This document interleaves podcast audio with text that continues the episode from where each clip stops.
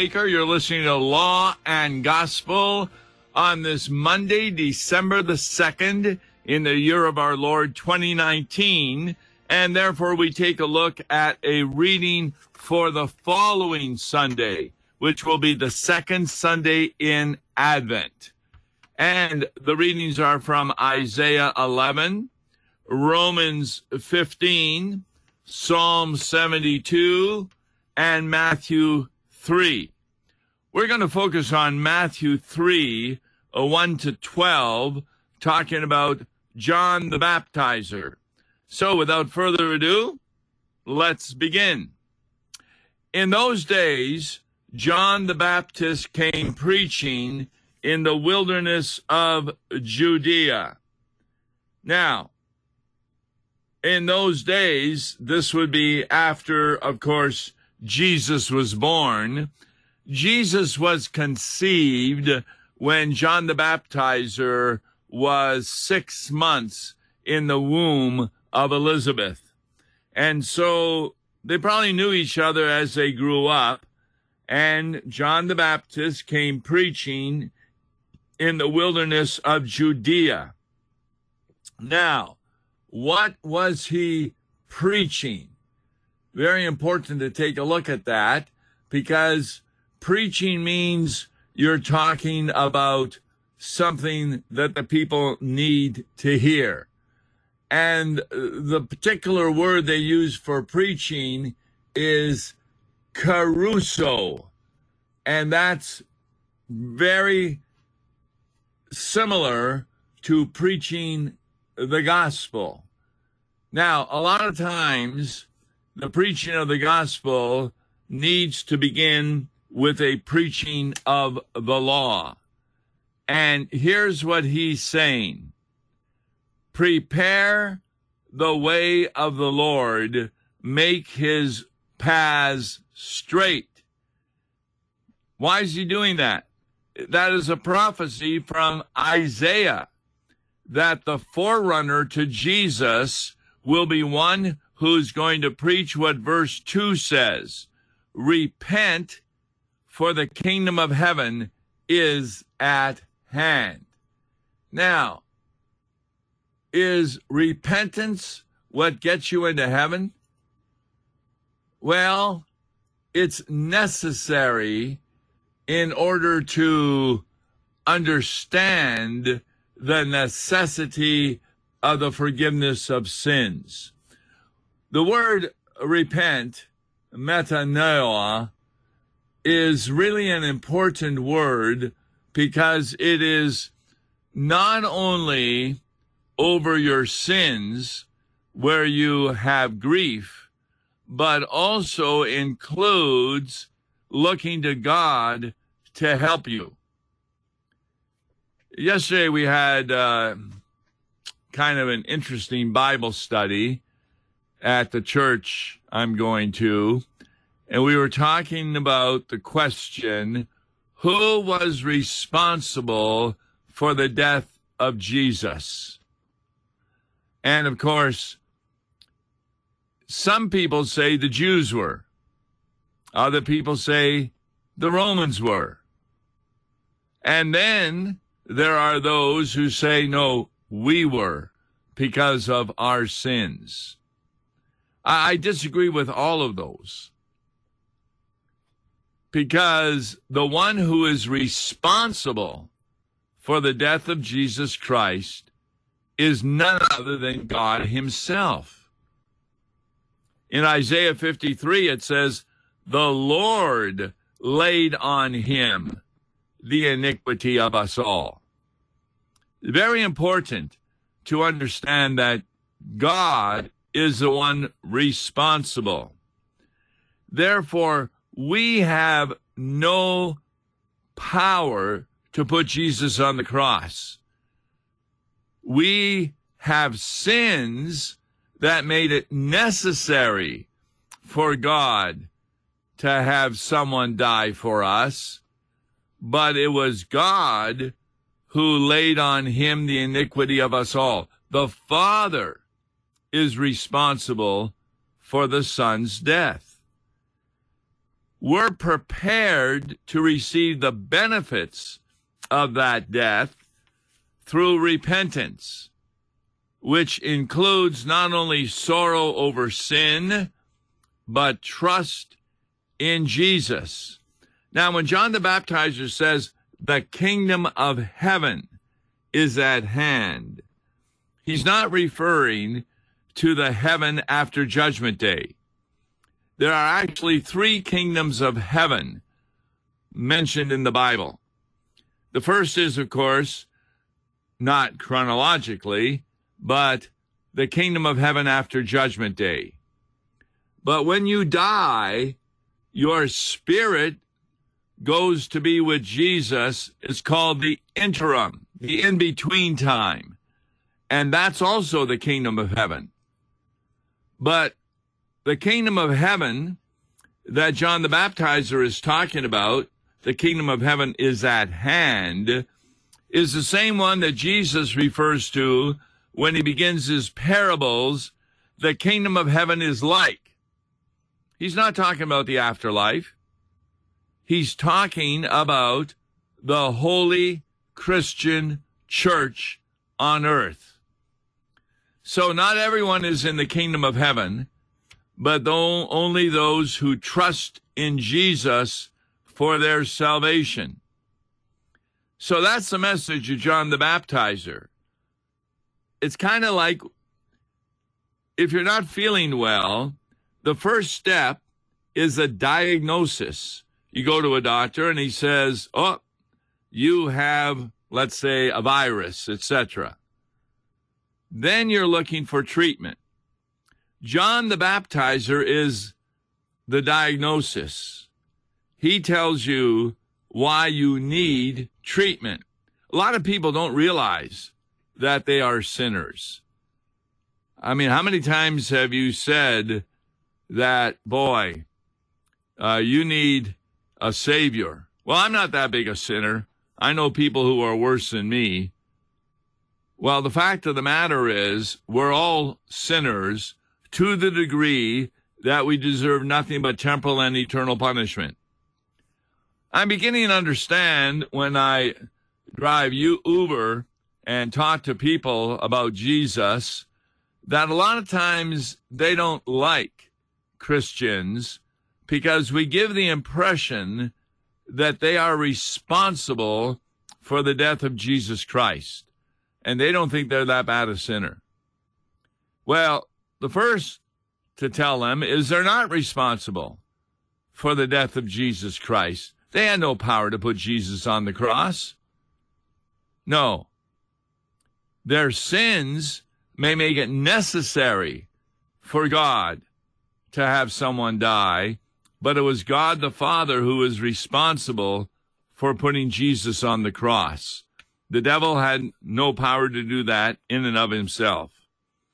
So when John the Baptizer says, Repent, for the kingdom of heaven is at hand, this is really a fulfillment of the prophecy of the prophet Isaiah when he said, The voice of one crying in the wilderness, Prepare the way of the Lord, make his paths straight.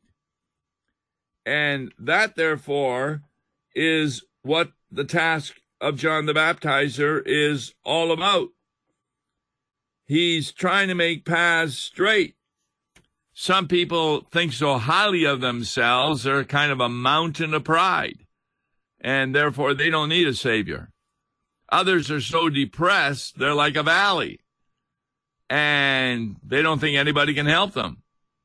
But by making the path straight, the prideful mountains are brought down and the valley of despair is brought up to make a straight path to Jesus. And he's the one who can solve your problem of salvation. Now, they, they have an interesting note. John wore a garment of camel's hair, a leather belt around his waist, and his food was locusts and wild honey. Now, when you read that, you try and figure out, well, why are they making that? Well, actually, wearing camel's hair was worn by Elijah and other prophets. And because of the prophecy in Malachi, Jews of Jesus' day did expect Elijah to return before the Messiah would come.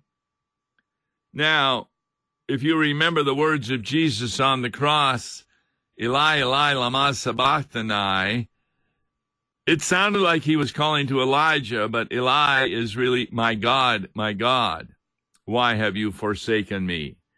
And so he really wasn't calling on Elijah at that point, but that's what they expected. And later on in Mark 9, 11 to 13, Jesus equates the ministry of John the Baptizer with the fulfillment of the new Elijah. And so these foods he ate were also similar to the foods that were eaten uh, at the time of Elijah. A lot of times, like locusts were cleansed by water or fire before being eaten. So it's very clear that John the Baptizer is the fulfillment of what Elijah is talking about. Now, verse 5 Jerusalem and all Judea and all the region about the Jordan were going out to him. That means they were going to John to hear about what repentance truly is. And that repentance, of course, he would give examples. For example, soldiers would be content with their wages and not plunder uh, the enemies that they were fighting. So it was all obviously a repentance of sin. And they were baptized by him in the river Jordan, confessing their sins. Now, this is not the Pentecost baptism for this baptism was more of a ceremonial ritual cleansing where people made known that they were sinners. And then by being baptized in the water, it was symbolic of the baptism that would be coming. That didn't come until the day of Pentecost. And that became a sacramental baptism because through it, remember what Peter says? You will receive the gift of the forgiveness of sins. Now we'll get to that in a moment. But verse 7 When John saw many of the Pharisees and Sadducees coming to his baptism. Now, Pharisees were kind of elders in the church. Sadducees they also were Old Testament believers, but they did not believe in the resurrection of the dead. You may recall the discussion Jesus had with them when they tried to trick Jesus. They said, Well, there's a woman who had a number of husbands here on earth. To whom will she be married to when she gets to heaven? And Jesus said, Do you not know the scriptures? there will be no marriage in heaven as there is on earth. We're going to be like the angels. And also, they didn't believe in the resurrection of the dead. So Jesus takes what they do think is the Bible. The Sadducees only thought the first five books of the Bible, Moses, were truly the Bible Genesis, Exodus, Leviticus, Numbers, and Deuteronomy. And so he quotes from them. He says, Does not God say, well, he asked first, Is God a God of the living or of the dead? And they said, Well, he's the God of the living. And then he said, Did God not say, I am the God of Abraham, Jacob, and Isaac? Wow. Or Abraham, Isaac, and Jacob. Boy, he really caught them. Because if they believe he's the God of the living, then of course Abraham, Isaac, and Jacob are still living after they had died in the spirit. And then, of course, on the Mount of Transfiguration, we find Moses and Elijah. So obviously, the Bible teaches a resurrection from the dead, and even the first five books of Moses make that clear. Anyway, these people were not believers in Jesus Christ. And John the Baptizer says, You brood of vipers. Now, a viper is a poisonous snake who warns you to flee from the wrath to come. John the Baptizer connects them to Satan because how did Satan appear in the Garden of Eden? He was in the form of a snake. And John encourages them bear fruit in keeping with repentance. What does that mean? Well, the fruit is a result of your confession of sin. If you confess that you are getting drunk too many times, then to bear fruit would mean you would not be drinking as much. Whatever your particular sin is, to bear fruit in keeping with repentance means you attempt to do that which is according to the will of God. Now, what were they saying? Well, John the Baptizer tells them, Do not presume to say to yourselves, We have Abraham as our father. You see, they accused Jesus of being born out of wedlock because Mary was pregnant prior to the marriage to Joseph. But they have Abraham as their father. And what does John the Baptizer say?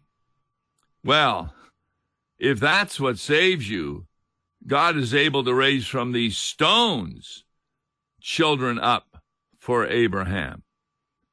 That, that's very interesting. Well, stones aren't going to be saved. Stones have no salvation. So even if they were children of Abraham, that would not help them. For a better understanding of this, you want to go to Romans 9 to 11, where Paul makes a really clear distinction that not all Israel is of Israel. You have one Israel that thinks they're saved because they're related to Abraham. But there's another Israel who are saved because they are with the promises of Isaac, namely believing a Savior will come. So, just being related to Abraham doesn't save anybody. Verse 10 Even now the axe is laid to the root of the trees. Now, what kind of tree is going to get axed? John continues Every tree, therefore, that does not bear good fruit is cut down and thrown into the fire. Now, all you need to do is go a little bit further in Matthew. We're in Matthew right now, chapter 3. But if you go to verse 25, you have the parable of the sheep and the goats. The sheep are bearing fruit that God considers to be proper. Namely, because they are motivated by the gift of the Holy Spirit. Hungry, you gave me food. Thirsty, you gave me drink, etc., etc. But the goats, even though they may do the same thing, give food to the hungry, they don't do it with the motivation of faith in Jesus Christ. And so, what does Jesus say? Truly I say to you, as you did not do it to one of the least of these, you did not do it to me. And these will go away into eternal judgment, but the righteous into eternal life. That's what John the Baptizer is talking about about good fruit, you're going to heaven. Fruit that is not motivated by the Holy Spirit, you're thrown into the fires of hell. Verse 11. Now, here's where we make the distinction between John's baptism and the Pentecost baptism. I baptize you with water for repentance. See, that's a ceremonial act. But he who is coming after me is mightier than I, whose sandals I am not worthy to carry. He will baptize you with the Holy Spirit and fire. Now, of whom is John talking about? He's talking about Jesus. In fact, later when Jesus comes to be baptized, John introduces him.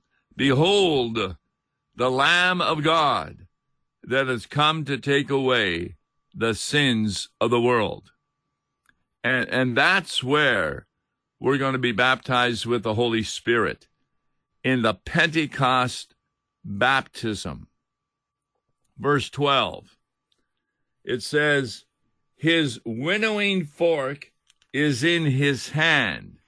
Now, winnowing fork would be an implement in order to thresh the floor. And threshing would divide the wheat from the bad stuff.